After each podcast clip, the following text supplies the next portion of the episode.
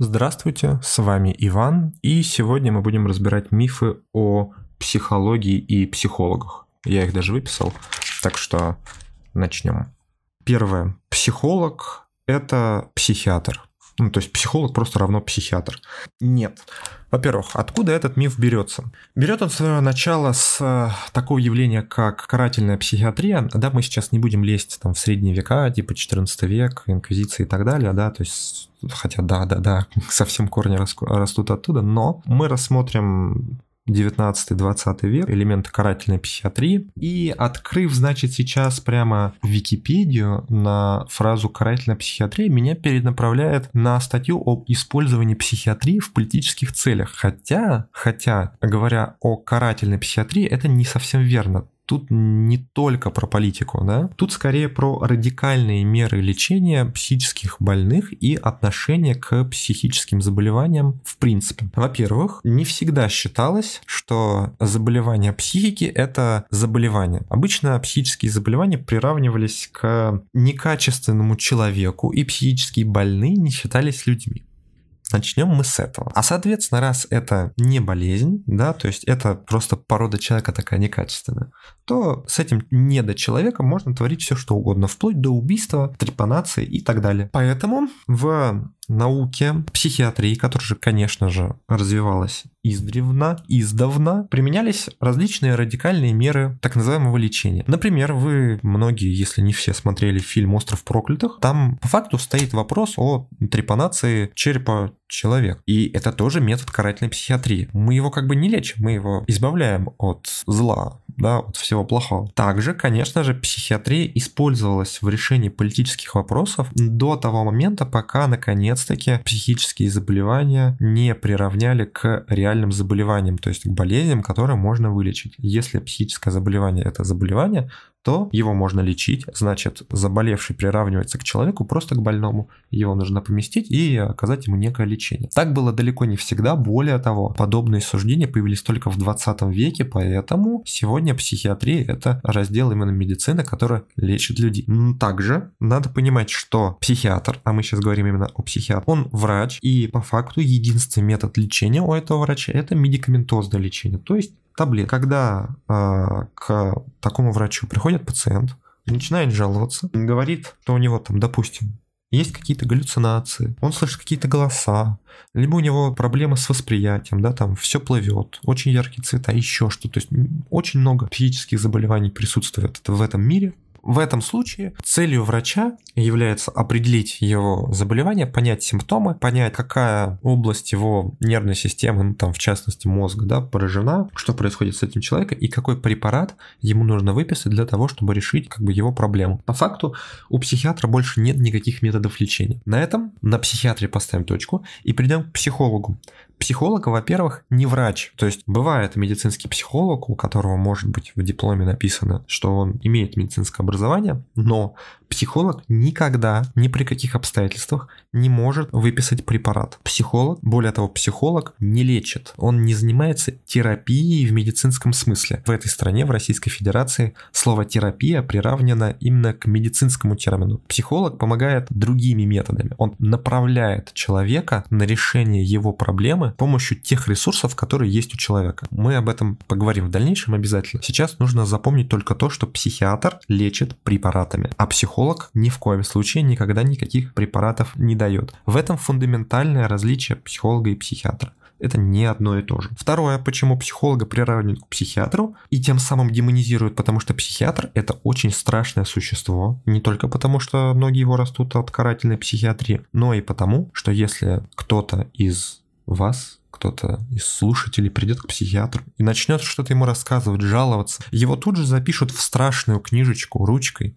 занесут это в базу, и ни один работодатель никогда в этой жизни не захочет сами работать, потому что все, вы стоите на учете. А где? В психиатричке. Значит, вы больной. Да, из-за того, что психические заболевания приравнены к болезням буквально сто лет назад, из культуры нашего общества, а причем это свойство не только для России, а для всего мира, еще не ушло суждение о том, что заболевание психики это все-таки просто болезнь, которую можно вылечить, ну, как грипп, там, как насморк. Поэтому есть страх того, что психиатр это путь в один конец. Если мы обратились к психиатру, то все, наша жизнь скончена, мы вступаем на путь э, даже не исцеления, а чего-то такого, путь э, по наклонной с участием психиатра.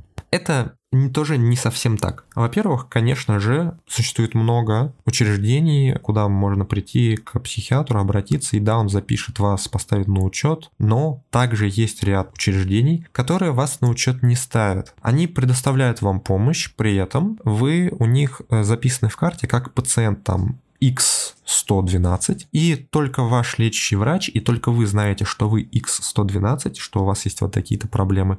Никто больше за пределами этой клиники не может получить точного подтверждения того, что X112 это конкретно вы. Просто есть какой-то пациент. Ваша информация там. Такие учреждения есть, они государственные, и, возможно, потом расскажу, если у вас будут вопросы. Но из-за самого такого культурального поля демонизации психиатра туда обычно не обращаются. В чем же тогда суть психолога, если вот так вот его демонизируют? Почему его вообще сравнивать с психиатром? Ну, во-первых, потому что у всего, у чего есть приставка «псих», тот, значит, немножко, ну, психованный, как бы, ну, не надо с ним общаться, разговаривать вообще фу-фу-фу.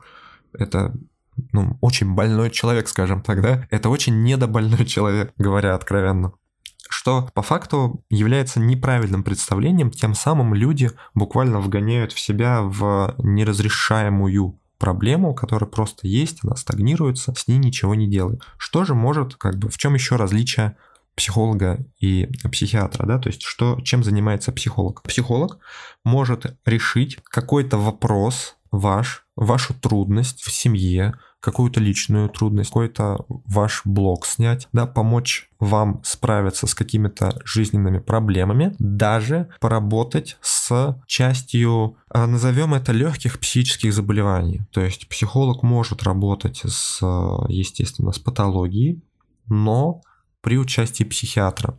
То есть, если это консультативный психолог, вы приходите к нему в кабинет, он, естественно, видит, что есть что-то, на что нужно обратить внимание, он обязательно вам скажет, что, пожалуйста, обратитесь там к психиатру, вам нужно, скажите ему то-то, то-то.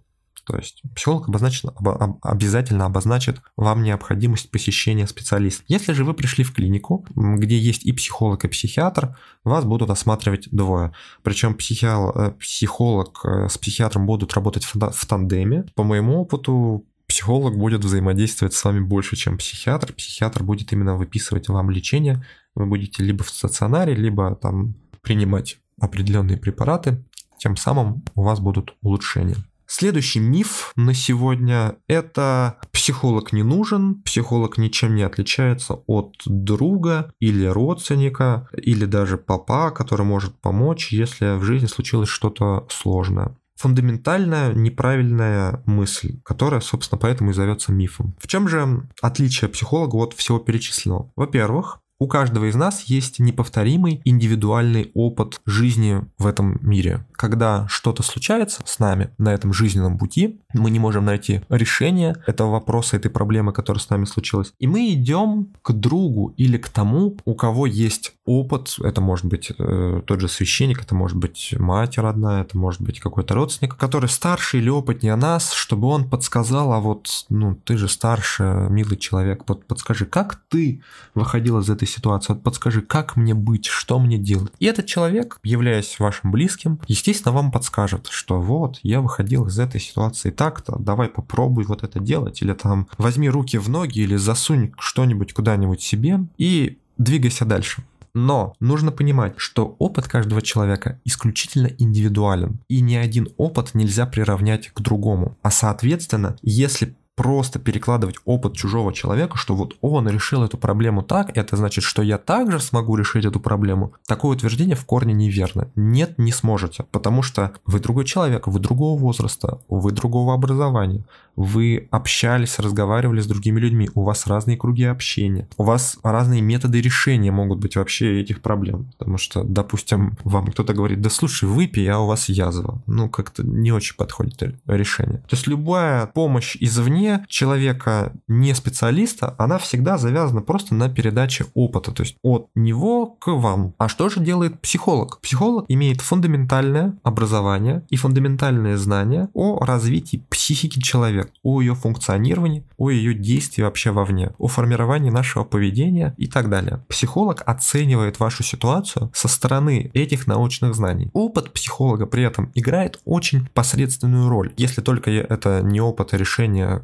конкретных вопросов с другими клиентами, да, тогда психолог, естественно, может подцеплять некий механизм. Но главной лидирующей чертой является именно знание, фундаментальное знание о процессах. Законы развития психики и функционирования психики точно такие же, как законы физики. По факту они ничем не отличаются.